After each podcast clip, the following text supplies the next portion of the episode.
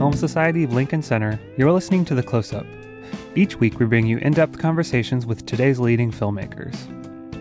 On today's two part episode, we'll hear from legendary producer Norman Lear, who's the subject of the new documentary Norman Lear Just Another Version of You, now playing here at the Film Society. And after that, we'll go to a conversation with Iranian master Abbas Kiarostami, who passed away on July 4th at the age of 76.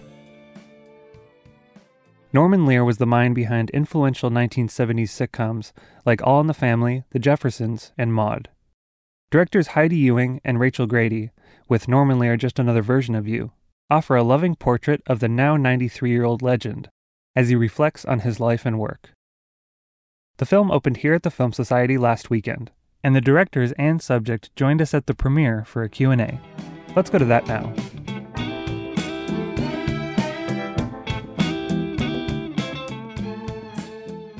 I'm Hasan Minhaj. I'll be moderating and asking you guys the questions that we're all sort of thinking, I guess. Um, I, I, first wanted to say it was it was an absolutely incredible film to watch, and uh, I wanted to ask you guys where did you get the idea of having young Norman be this character that you see throughout the film, and then meet slightly older Norman? Can you? Can, I can only think of one thing at the moment. Sure. I was crying. I took off my glasses. I can't find the fucking glasses. Does anyone have his glasses? Has anybody got my glasses? Oh no! Someone bring them. Someone bring. Them. Can someone bring up the glasses? Oh, there we go. Oh. It's a room full of gorgeous people, Norman. They're beautiful, every last one of them. Norman, thank you so much for being honest in the moment and just not doing a Q&A. Yeah. So, um, yeah. Aren't they pretty? Look at them. There they are. Um, so it was it was a it was a process that we we developed it, but um, it started from this idea of this time in his life when we felt like so many things happened and those things informed his work so much, and it was it was really important to weave those stories throughout. So how are we supposed to do it in a story that happened quite a long time ago, and we didn't have any material, so we came up with this sort of form and function concept of this avatar, this nine-year-old that lives inside of all of us, inside of Norman, um, and he just, you know, we we just went from that. Did you did you guys have that idea mid production, or was it like when did when did that happen? Where you were like, it's, we're gonna tell the story through the through the eyes of the. Well, we talked about it early in the production, and then we sort of said no, let's table it for now, and we sort of kept discussing it throughout um, the the year. And then once we had we were in the edit, we were we continued to develop it, and we really wanted we really like layered films. We like watching layered films. We like making layered films and we had a lot of archival material and original material, but we felt that there was an additional layer because sometimes we'll be talking to Norman and the nine-year-old will flash across his face, and I'm sure a nine-year-old flashes across mine too. Um, and it just became, we started talking about it, and uh, we decided to that it would be a layer of whimsicality and a little bit of melancholy, and, um, and, and that's what happened. So it was something that just evolved and also the theater aspect of it was, you know, that was another thing that we, since Norman comes from a background of theater and he did a lot of his casting from theater actors, it just felt right. His his shows felt like three act plays. Why did you guys choose Norman Lear as your subject? I mean, I, I, I mean, I, I, you totally would, but was there was there? Uh, well, Norman's a feminist. If you watch the movie, sure. No, no, no. I fell asleep during that part. So, yeah, he fell asleep during that part, but he's a feminist, and always actually we admired him uh, partly because he always gave women. Uh, producers and writers and other women chances and shots when it wasn't like trendy to do that. Um, and we had met him a couple years earlier on another project, and we were really surprised that there hadn't been a film about Norman. He was 92 at the time, and there was we thought he was writing his book and we said why why isn't there been a film made about you? And he said haven't been ready doing other things writing my book. And we're like well let's do this thing now. And um, he was a fan of our work because of jesus camp and people for the american way had honored the movie. And so we, we seemed like like-minded people when we sat down together. And he invented Maude Yeah. Yeah. Didn't No, you, Norman? I, I'm uh, uh, Okay. a little bit speechless. Norman, I had a, I had a very specific question for you. So, Ru- Rumi has this great poem, um, and he says that, and my dad always told me this, and I never really got it, but he said if, if you thirst for these two things in your life, you'll never be quenched. Um, one is knowledge, and one is dunya, the world. And if you go out, you'll meet those two types of people. And my parents always warned me as a, as a child of immigrants don't go into Hollywood because you'll be chasing dunya forever. And what's amazing is that you were a person that came into the institution that is Hollywood and you chased the opposite of dunya. And clearly you've shown through your body of work that you've always had this thirst for knowledge. When did, when did you know that you had that? But you know, I, I didn't come out there to do what I wound up doing. I had uh, one uncle who used to flick me. They couldn't get everything. There is a It's in the book. book. there is a book. Uh, can, can I just say for a moment, you know, I was at Sundance when it opened, and I saw it at Sundance, but so was my entire family. And I spent the viewing eagerly listening to all of them and wondering what they were thinking. And so this is really the first time I've experienced this film fully. And I just haven't got enough words to tell you how artful I think it. The way you built it, the way what you selected. I had, I never saw a rough cut, as you will attest, and uh, I'm just blown away tonight. by this. Thank you, Norman. Thank you. So I, I came to California because I had one uncle. I was a kid of the Depression. My uncle Jack used to flick me a quarter when he saw me, or he did a time or three. I don't know. That was my role model. There wasn't another role model around.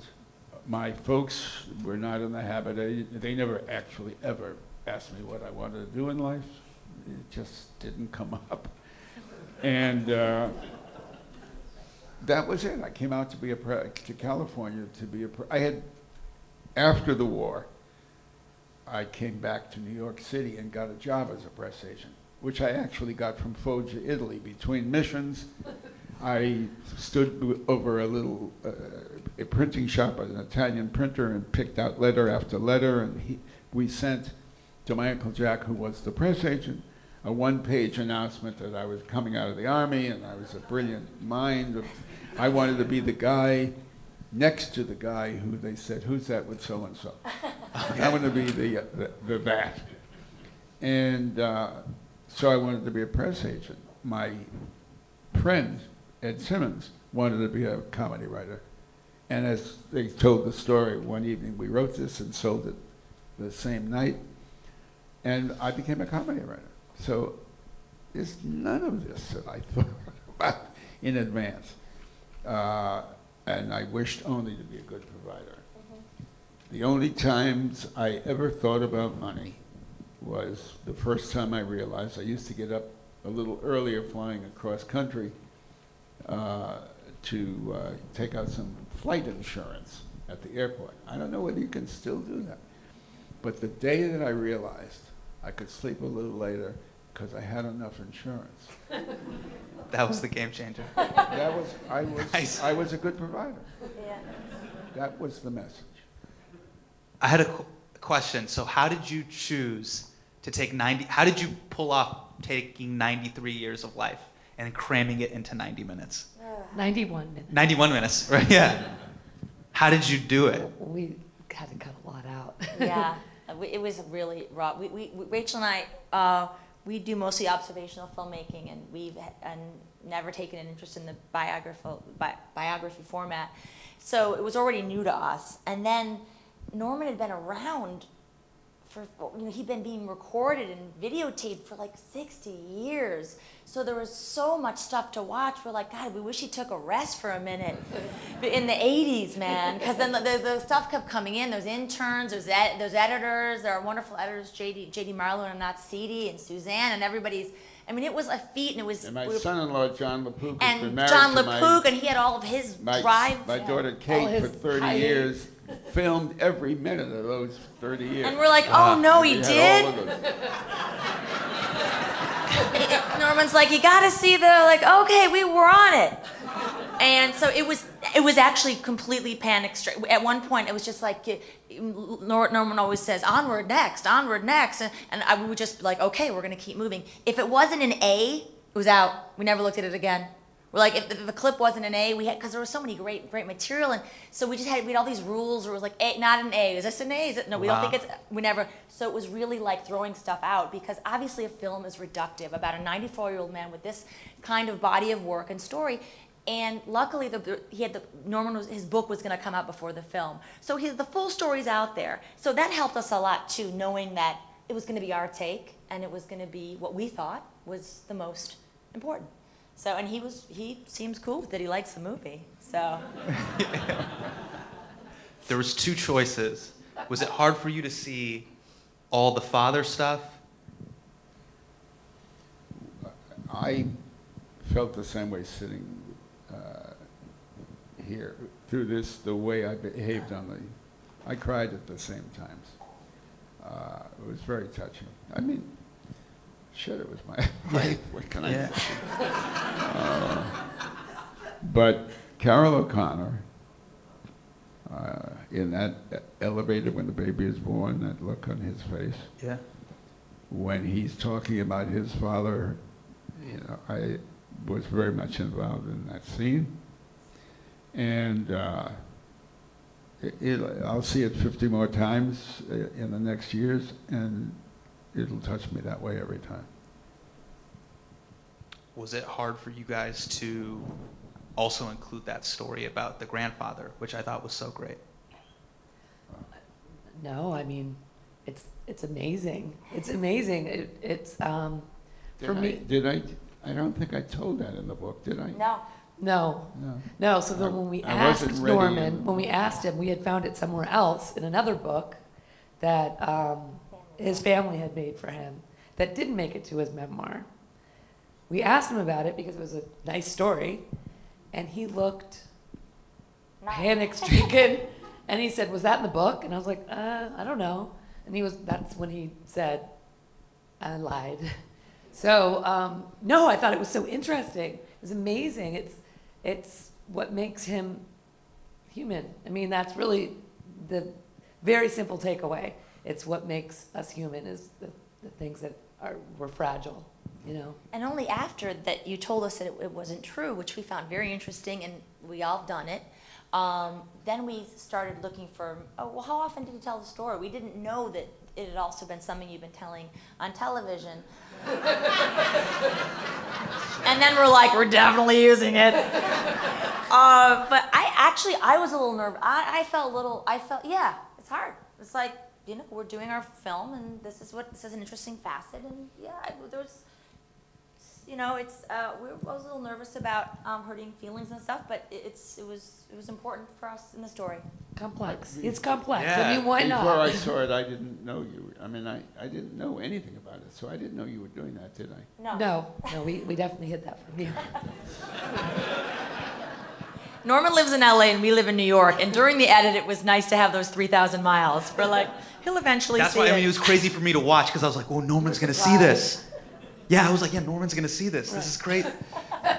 and then you had pulled up all the footage. You know, I know, like yeah. there was more. No, but it was, but it was. I, I really loved how you said that you you needed that, and I think there's all we all have those sort of like emotional salts that we use Mm-hmm. to to sometimes go like, no, no, no, that that happened in my life, and it helps us go on. And also this idea, I love this idea, which is a takeaway for me of spending time with Norman, which is you don't um, get over your life. You don't get over anything. You, you take the whole thing with you the whole time. So, you know, embrace that. That's that's your life, you know. Yeah. Uh, Norman, you said this thing that you said um, being a human is really, really hard. It is hard. And um, I'm gonna I'm gonna misquote it, but it was like uh, it, at, towards the end of the film, uh, you said uh, you have to be able to find your own happiness, and that's Yeah, something. no. What, what did what did you like? What did you mean by I don't that? think any of us can make, we always talk about making somebody happy. Yeah. You can't make anybody happy. You are responsible to yourself for your own happiness. And uh, everybody is responsible to themselves for their own happiness. Of course, you can be loved and, and, and be important in somebody's life, and so, but it has, at the core of the being you are, you must find your own way, and you make for your own happiness. You agree with that? I, I agree with that. Is there anybody that doesn't? Biggest lesson learned in making this film about a living legend. Never skip lunch. Okay. Okay. Norman never skips lunch, and uh, we had a lot of great conversations over lunch. Where are we eating? When are we eating? Um, but I actually mean never skip lunch in the sense that uh, we're documentary filmmakers, and our job is to watch and to listen and to eavesdrop and to listen for dialogue and how people say things, and that's our job. And I feel like we're good at it. But then we would go to lunch with Norman, and I would he's he wouldn't be on his phone. I would be checking my emails. He wouldn't be. He'd be, you know, kibitzing with the waitress and noticing someone across the way and making a comment to someone who walks by, watching, looking, really looking. And I'm like, I gotta do more. I gotta do this better. It's, it shouldn't just be a job. It was really little details, honestly. And and so when we would, especially when we would go to lunch, I would notice this. He would walk out really having a real conversation with a stranger and a takeaway. And um, for me, that is my biggest takeaway of, of working of working with Norman. And now we're becoming friends, and um, that's something I want to do more of, and I, I admire. I would say my takeaway is very simple. It's hard to do, but it's really simple. It's to give a shit. Yeah. Just give a shit. Everything will work out. So, two final questions. What's in the water that made you so prolific? And obviously, you've had an incredible life and you still have an amazing career. Do you have any major regrets? Let me answer one thing first. Yeah. Uh, what was in the water was a lot of other talent, a lot of writers, some great directors, and obviously the great performers. I, I did write the first, I wrote all of Archie Bunker, the first script. Yeah. But when, I mean, i- can, you can all feel this the, the way I feel it, I'm sure. I wrote the words. What did I imagine Archie, uh, uh, Archie Bunker would be? I can't tell you what I imagined. I wrote the words, and thanks to my lucky stars, Carroll O'Connor walked in, sat down, and was Archie Bunker. I had nothing to do with that.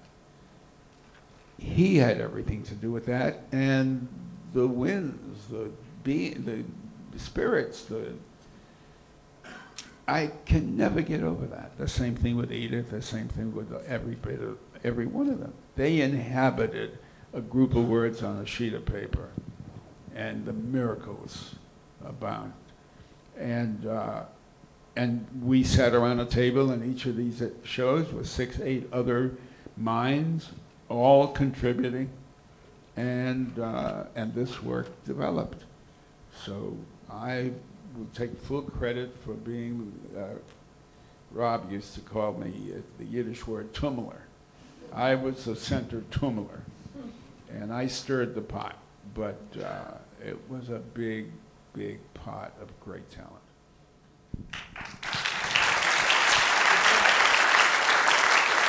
Regrets. Biggest regret. Any regrets? Uh, this is the absolute truth.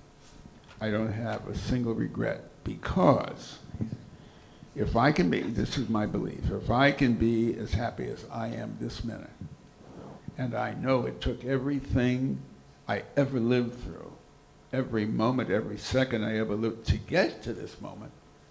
How on earth can I regret anything? You guys, all right. So I'm actually, I'm actually not. This is going to be a, a, a very nerd out moment, but I would be remiss if I don't do this. Okay. This is how I know God is real. Okay. So,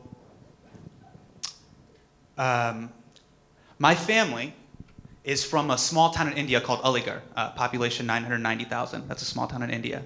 And my father immigrated from Aligarh to the United States of America in 1982. And we moved to this small town called Davis, California. and um, my dad, you know, when, he, when you, as a, as a son of immigrants, when, when you come and you roll the dice on this thing called the American dream, the last thing you want your only son to do is go tell jokes to people late at night in bars. And um, I, I, decided to be a stand up comedian at age 18. And um, this, is, this is the impact that Norman Lear had, had in my life indirectly without me ever seeing any of his work growing up. My dad uh, did not want me to become a comedian, and I, and I decided to, to, to become one. And I, and I was doing it for years and years and years. And I got into this big fight with him. He, uh, I was about tw- 24 years old, 25 years old. My LSAT score was about to expire, and I had a great LSAT score. And my dad was like, "You better apply to law school right now." And I'm in the car and I'm driving to a gig where I'm not getting paid. And he's like, "You're going to law school." I said, "Dad, I'm not." He's like, "Hasan, you're not Tom Cruise." And I'm that's that means success to my dad. There's like there's Tom Cruise, there's Barack Obama, and I guess there's nothing else. And I'm bawling, I'm crying, right? No, but this is what I want to do. Three years ago, I do this uh, documentary series through Katie Bonham Chatou called Stand Up Planet. It's about stand up comedy around the world. It's basically Anthony Bourdain meets stand up comedy. We learned about uh, comedians in India and South Africa and the Middle East, satirists that are really pushing the boundaries of, uh, of, of satire. Norman and Carl Reiner were the advisors on the project. I got to bring stand up comedians from around the world to come meet, meet him. And he sat there it, he's just like the way he is right now and in the film, and he sat with uh, us young Padawans. Jewish Yoda sat with us and was telling us about comedy. The night of the LA premiere, the night of the LA premiere, I invite my dad, my, my, my dad and my mom to come. They, they hadn't really seen any of my stuff, right? And I, we had reached out to Norman's office. Norman, will you be there, please? You're the only one that's really understood this project. And he had to go to a Matt Damon premiere that night. And I'm like, God damn it, Matt Damon. But the credits are rolling to our film, just like tonight. And I look in the back of the audience, and there's Norman in the white bucket hat. And the audience is filled with all these comedians, right? Because the movie's all about stand up comedy. I was like, ladies and gentlemen, Norman Lear. All the, com- I, you, I know you remember this. All the comedians in the audience, they stood. They were just like, Norman! He comes to the front of the audience, he sits down, right? I'm freaking out. I'm, yeah, I'm doing what I'm doing right now. I'm freaking out. And I'm, I'm trying to ask him all these questions. Oh, oh, how did you push the boundaries with Ahmad and Jeff? Oh, I heard that you got notes, and then when Archie came down and they implied sex, and I heard you st- stick it to them, CBS. And he goes, Hasan, stop. Wait, wait, stop. Um, why aren't you? Where, where, where's your family? Focus on what's important. Where's your family? I go, oh yeah, my, my dad's right there. You know, my dad's sitting there. And um, you turn, you said this to my dad, you go, uh, you know, Mr. Minhaj, your, your son has been working really, really hard on this film. And um, I think you shouldn't let him be a lawyer. you should let him be a comedian. You should let him change the world. I don't know how you knew but you said it and it, it hit him. And uh, that was in, in, in, 2013. And um, October 3rd, 2014, I got hired as the last correspondent on The Daily Show with Jon Stewart because my dad said, I'll, I'll support you. And that was because of you. And um, I don't know how to thank you, but uh, enough. Because um, there's this really, I've gotten into this argument with my dad all the time. Um, when 9 11 happened, uh, we were all sitting down at dinner, and um, I heard a thud outside. Me and my dad, we run out, and all of uh, our windows had been shattered. And we go, he goes, Hasan, get the broom. We go to get the broom. And um, I look at my dad and he's not mad. And I'm like, why aren't you mad? You know, they just, just destroyed all of our stuff. And he goes, Hasan, ये तो हमारा price हम पे करते Hasan, this is the price we pay for being here. And there's times that um, my dad would have these Archie Bunker moments you know, where he would just say these things. And I, I refer to the show to tell him, hey, you know, Norman is the one who taught us to have the audacity as a minority to work twice as hard, to, ha- to ask for twice as much, not work twice as hard to ask for half as much. I just want to say thank you so much for giving that inspiration to me and to so many people. I can't thank you enough.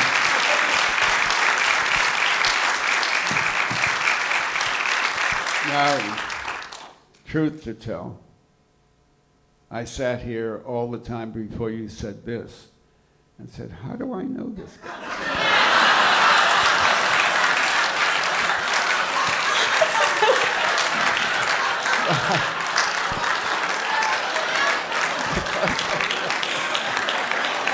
oh my God. Here's what I want to, I, I got to, give me a couple of more minutes. I got to tell you. I've, I've got to tell a story. I've got to tell a story. I mean, when you say this, I remember so well sitting around outside at that table and what I got from you. I didn't remember who the hell you were as you're telling the story, but I remember very well once you remind me. I made a film a lot of years ago in, in, uh, in uh, uh, Iowa, Greenfield, Iowa. It's called Cold Turkey. On the 20, and we had a great summer. Uh, a hundred or so of us from Los Angeles in this little town in Iowa and had a great summer. On the 25th anniversary of the making of that film in Iowa, uh, the city called me, asked if I could come and would I bring a couple of members of the cast. They wanted to celebrate the 25th anniversary of the filming of Cold Turkey in Greenfield, Iowa. We went in the film, in a montage where people are misbehaving because they promised to give up smoking the, at midnight the previous night, they're looking for their first uh, their, the first morning, haven't got a cigarette and, and pledged not to smoke. Anyway, they're misbehaving. I did a montage in the film, in one, but somebody kicking a dog, somebody screaming at him, and in one shot, maybe a second and a half in the film, a little girl is crossing the street on her way to school. She's got big glasses. She's carrying books, and a mother monitor who was a smoker, a traffic monitor, is screaming at her, screaming at her. Very funny little moment. A second and a half on it. 25th anniversary. The woman is there. She's now 31, and uh, and and she's got these big glasses to show me that who she is. And she says, Mr. Lear, that was the most, I can't tell you how important that was for me. I can't tell you. And uh, we hugged, and it was the sweetest moment. 20 years go by, I'm out selling my book two summers ago, and, uh, and I get a call from Greenfield. They, they know I'm traveling, selling my book. They would like to have a dinner for me. They want to name a marquee, a theater after me. And could I come? Of course, I'm peddling the book. Why do? And I go to, I, I go to Greenfield, and there's a big dinner. They have a, they name a theater after me. The governor introduces me. 400 people at dinner. It's just a great evening. But the hallmark moment was, the, that little girl is now 51. And she gets to me, and she's wearing the glasses to show me she's. A, and she says, Mr. Lear, she says, uh, on the 25th anniversary of, of uh, the film, I told you what it meant for me to be that little girl in your montage. And uh, I said, yes. She said, you were very nice and uh, you were sweet, but, but you didn't get it. And you're going to get it now. I couldn't imagine what on earth she was. She said, I read your book. I didn't have to wait for you to come here. I read the book. She said, when you were 10 years old, your father was in jail. You were in Woodmont, Connecticut with your family uh, in the one cottage that an uncle owned that they all could afford to be in because somebody owned it. And, uh, and you were alone. Your mother and your sister, you didn't know where they were, and nobody understood what you were going through that summer alone with your dad in, in prison. But you had a blue and gray sweatshirt that you used to put on in the late afternoon and in the early evening. And in, the, in, and in that gray and blue sweatshirt, you felt stronger and taller and, and older and wiser and better as a, I mean, and you would walk to Sloppy Joe's, a place called Sloppy Joe's in Savin Rock, and among those strangers, you would feel uh, better than you did at home with your family in your blue and gray sweater, uh, sweatshirt. She said, you were my blue and gray sweatshirt. I wept, she wept, we hugged.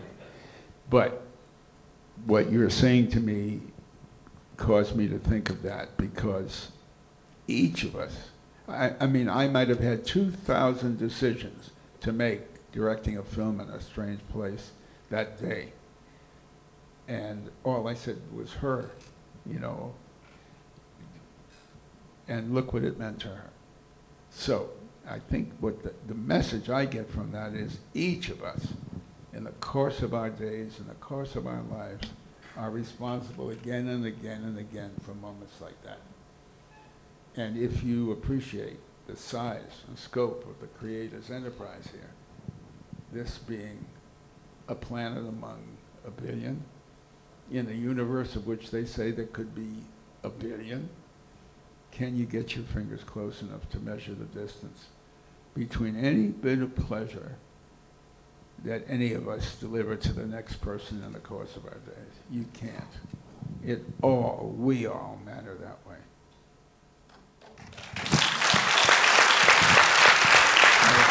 Thank you so much. Mr. Norman Lear.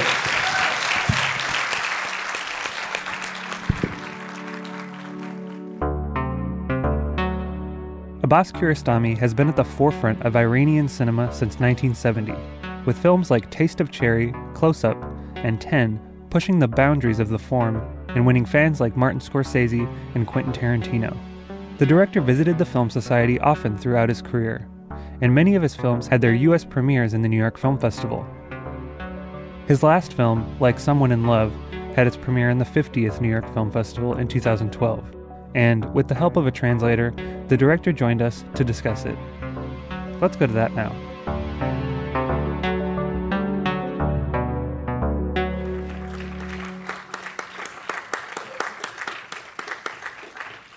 Abbas, let me begin with a couple of questions.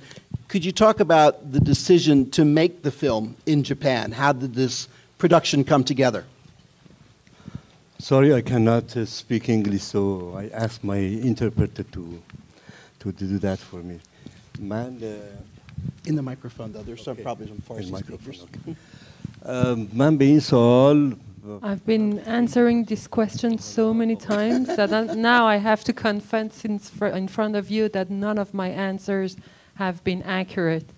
But at the same time, I guess that the combination of all these answers gives a hint of my true reason to do that. But I'm afraid I have no convincing reason for you to of why does an Iranian go in an unknown culture, unknown language to make a film in Japan. I'm not quite sure myself was the story designed for Japan, or was it a story you had and then simply set in Japan?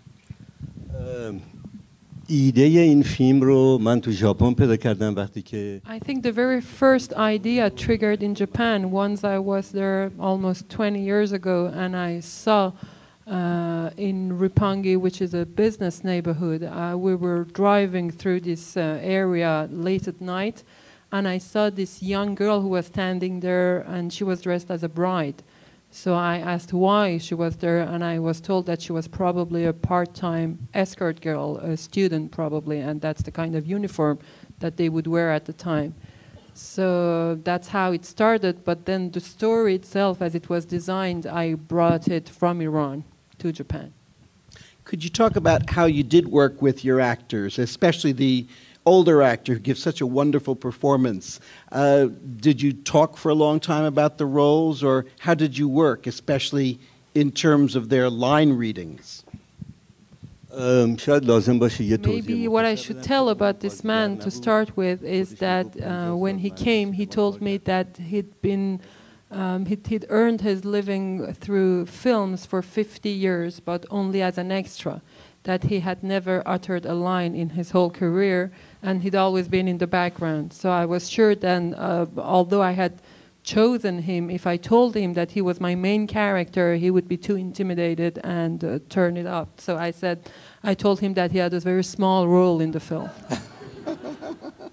اه، بنابراین من به شب به شب دو صفحه دیالوگا رو بهش میدادم اه، و اون راجع به کل فیلم هیچ خبری نداشت so he wasn't given a script. I would just give him his uh, lines for the scene we were shooting the day after, and he had no idea of the general view of the film. Uh, so he was given his lines for each scene that he was about to shoot, and then there were really a few explanations that I would give to him through an interpreter. And then once he was given the general idea of the scene, I would just talk to him very personally in Farsi, telling him what what I would really what I really felt about him was that I meant to make the film 20 years earlier, but I hadn't because at the time I wasn't still able to understand his state and his age, and now we were both ripe for understanding each other. And that's the reason why I'm making the film with him. And it wasn't about words or, or knowledge. It was a matter of feeling, and I'm, I'm sure that he did get something of my feeling, something nonverbal, what's happening between the two of us. Uh, um, I think generally speaking, what happens backstage on a shoot is always more interesting than the film itself. but it's very much the case of this film because of the presence and of the innocence of that man. I think he was really the character of the adventure we were going through together. And there is one anecdote I really want to tell you before going on on the film. So the, what happened is that once the film was shot, I went to him with my interpreter and I told him that it was a wonderful experience that I had, that I was really happy to work with him, that I really met a gentleman through him. And but I still wasn't satisfied. There was another film that I wished to go and shoot with him in Japan And he thanked me very politely. But afterwards, he told my interpreter the message that I had through her was that um, he, he was very touched by my proposal, but he didn't wish to act again as a, as a main character. He wanted to become an extra again, go back in the background. و این همون چیزی که ما سالها راجع به فرهنگ شرق شنیدیم راجع به م- بودا که میگه که خردمند هرگز نمیدرخشد خردمند زیر اسپاتلایت نمیشینه ما الان جزو اوناییم که نشستیم I think this is the very definition of wisdom, of Oriental wisdom, wisdom that I think Buddha said the, that a wise man does, would don't, doesn't go under the spotlight, what I'm doing right now. in recent years, Abbas, you've been doing a lot of work in museums and galleries, and I'm wondering how do you see the relationship between that work and your continued work on feature films? Well, I think some of these questions would be so long to answer that I wonder how to give a brief answer. The only thing that I can say is that for me, it's exactly the same thing. I mean, photographers, um, poetry, films, video art, it's all the same. It's just a way of, of doing something about your time finding a solution to your restlessness just to express yourself. That's the only way I see it. And um, as as time goes by, I I feel that the easiest way for me is photography. That um, it's the medium in which I feel more comfortable because there is less uh, this risk of misunderstanding that you have in filmmaking because of the necessity of storytelling. I, mean, I, I- I really feel um, the, the, the, the, the, um, the obligation of telling a story as an obstacle in my uh, artistic expression, which I don't have in video art or in photography. من هر وقت که من میگن که قصه Um, فیلم whenever برداری- people ask me what's the story of my next project, of my next film, I wouldn't tell, and people feel it's because I'm being secretive or something. It's not that at all. It's just that I'm ashamed of of um, summing up a film in three sentences because I'm sure that um, true cinema viewers don't come there for hearing stories. They come. Cinema is not about telling stories. So why should I be able to sum it up in a, in a s- pitch? I can't. And uh, and so this embarrassment that I feel, I really get rid of it through photography.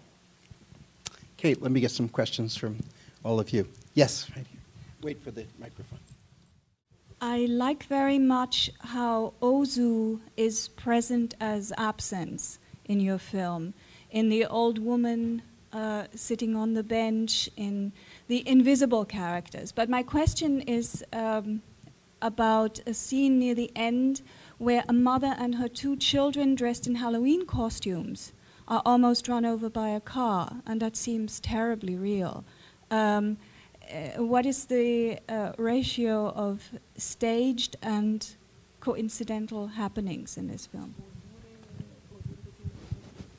Thank you very much for illustrating what I was just saying that people don't go and see films to be told stories. That wasn't part of the story. But there is something very true in it, which is the whole uh, feel of um, unquietness that you feel in the film. It, it also comes in the scene that you're referring to. So that's just the reason why I was touched by the fact that you show that people go to get glimpses of, of truth in films. And now I'm going to answer your question. Um. So what actually happened is that this whole set that we built on the place um, was uh, the, the, owner, the the, the land, um, the the landlord wouldn't let us have it for more than a day, so we had to build it very quickly. We had it just for one day. So uh, this poor lady had taken his kids to school in the morning, and then she was coming back in the afternoon, and she was just she wouldn't recognize the place. She was wondering what was going on there, and so that's the reason why she feels a bit confused, and she looks confused. But then what's interesting is that you take her her impression uh, for something it's from maybe she's worried for her kids or something, but I think it's just because the set was suddenly unfamiliar to her, but it came, it, it became part, it got, very well incorporated in our story. I, I, just want to tell you how how close I feel to you in the way you watch a film because me as a director, the only reasons why I go on making films is for these unpredicted moments. For I don't make film to see what I've designed happen or to see my the actors say the lines that I've written I do it only for this unexpected moment or of a very small gesture a very small look that an actor can give me that I wasn't expecting rather than perfectly saying the, the, the words that I've written. Hi, thank you for the film. It's it's fantastic. Um, you use the car as a crucible in so many of your films, and I'm curious, what do you like to drive? Because I'm assuming you drive a lot, um, but also can you discuss the way you you have the drama in the car? This is also a question I've been answering many, many times that I don't know what convincing answer to find because I've never been asked why I have sequences on sidewalks or in in houses or in offices, but I keep being asked why cars, why is car a different set?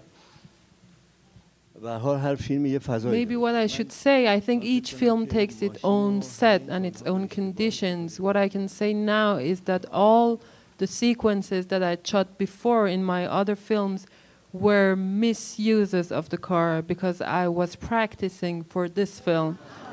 and for the very sequence in which the young man comes and enters the car of the old man and they have this conversation together uh, the privacy, the intimacy that these two strangers find each other, uh, that they, they, they, they find together, is something totally impossible elsewhere. So I think this was the uh, scene I was preparing during all these years.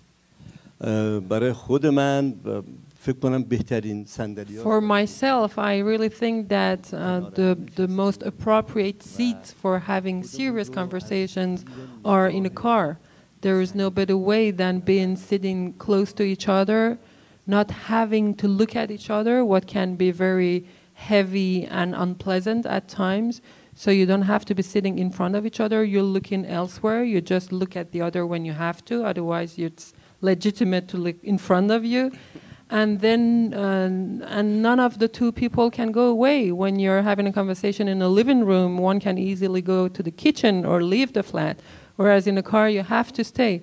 So, and, and it's also a very intimate and private place. The other people can't hear you. So for me, it's really the ideal situation for serious, fundamental conversation. And I think all of you have already had this experience in your own lives. Uh, I want to say that I, I love all of your movies. And I love both of the last two you made, uh, Going Out of Your Country, your home country certified copy in this one. I know that you don't want to talk about your next project. I just want if you could maybe say what language is it gonna be spoken, and if you have plans in coming back to your roots and making another film in the countryside of Iran.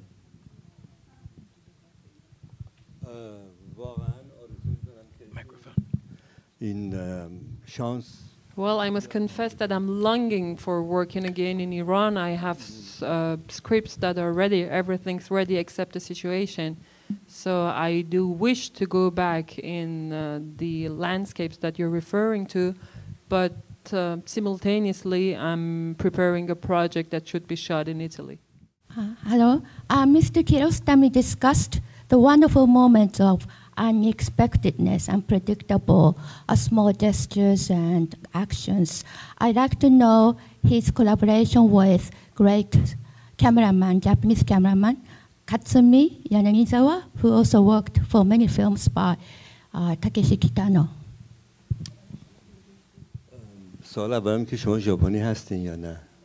First, a question to you: Are you Japanese?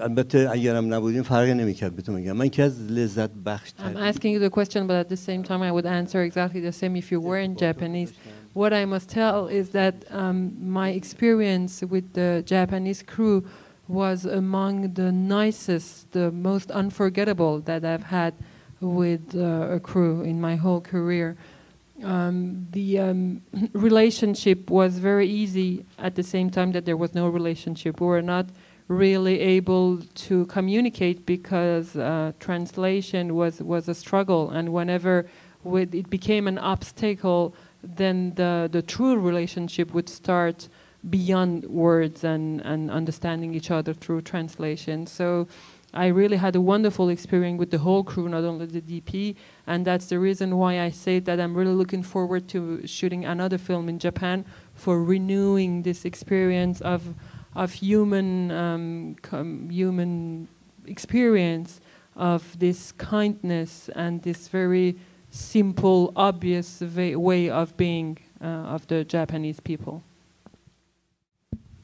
Hi. Um, there's, there's a couple of questions. Um, there, there, there's very much a theme of, um, of role play in this one with um, the, the, the two um, characters pretending to be other people, and also Certified Copy also had that um, theme too. So if you could talk about your interest in that, um, that's first question. The second question is about the um, Ella Fitzgerald song that you use as um, the title. Where did that come in?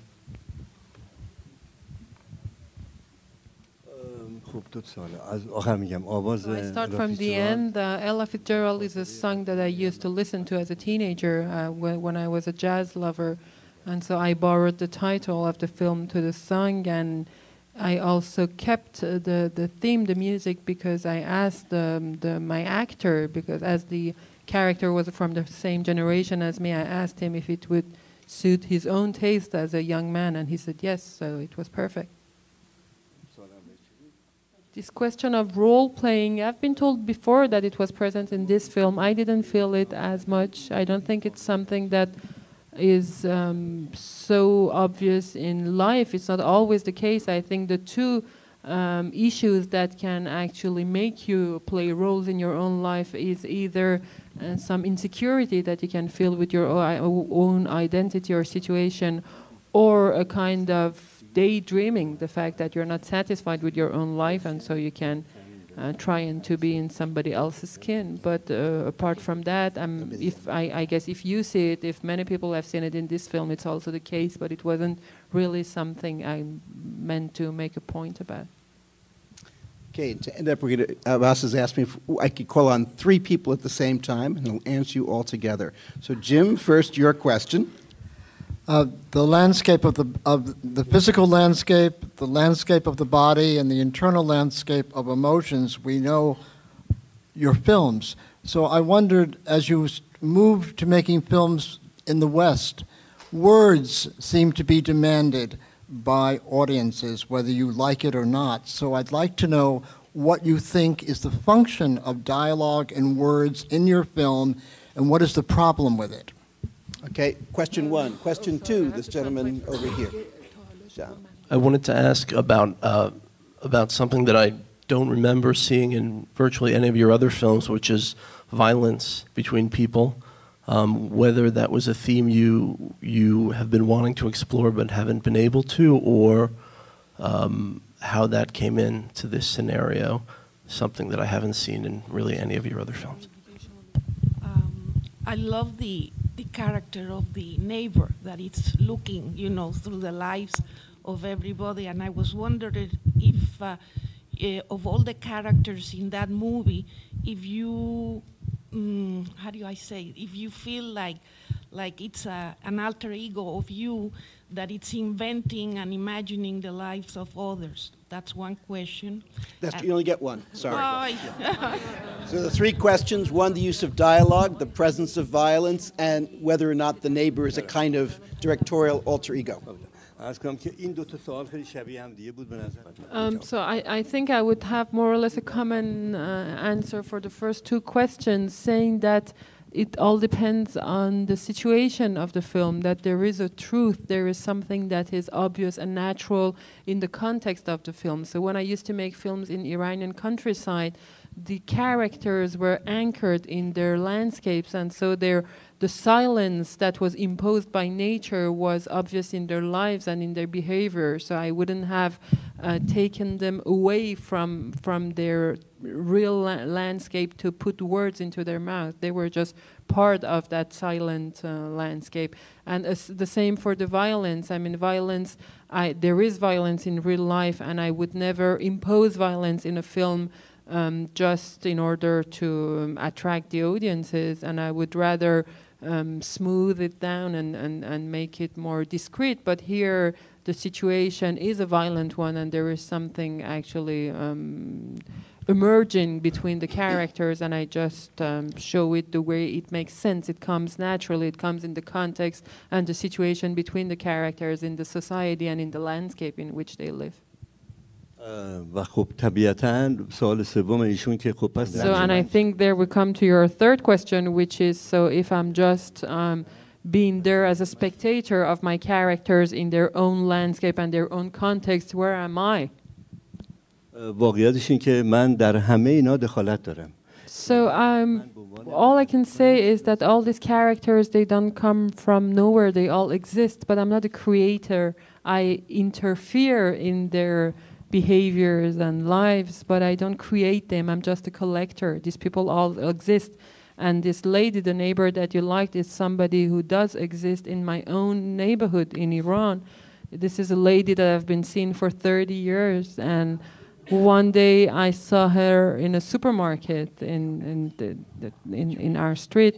and we looked at each other, and I'm sure that I read her mind. I think we say we thought at the same time how old we had got, both of us, and how something could have happened between us 30 years ago, but it was already too late. And this is some, some, something that I actually added to my script. It wasn't in the original script. It's something that that's all I do. I just look around and I and I take stories that already exist and I just adapt them in my own ways. So you are right. They're all my alter egos. I'm the neighbor. I'm the old man. I'm also this jealous, violent young man, and I'm even this very kind um, pimp. من یه چیزی الان به ریچارد یادم انداخت میخوام این قصه رو تعریف کنم براتون بگیم There's also something that Richard just reminded me of, so I want to tell you the story. ریچارد من گفت من خونت یادمه بنابراین همسایتم بیادمه همسایه ها تو So Richard said that he perfectly remembers my house in Tehran and also my neighbors. Not, نه فقط این, این, این همسایه در مجموع آمبیانس داره the, the whole neighborhood, not just that lady. من یادم 15 سال پیش ریچارد اومد ایران و من رفتم از فرودگاهی از یه جایی آوردمش. So he came to Iran like 15 years ago and I went to pick him up at the airport, I guess. و یادمه که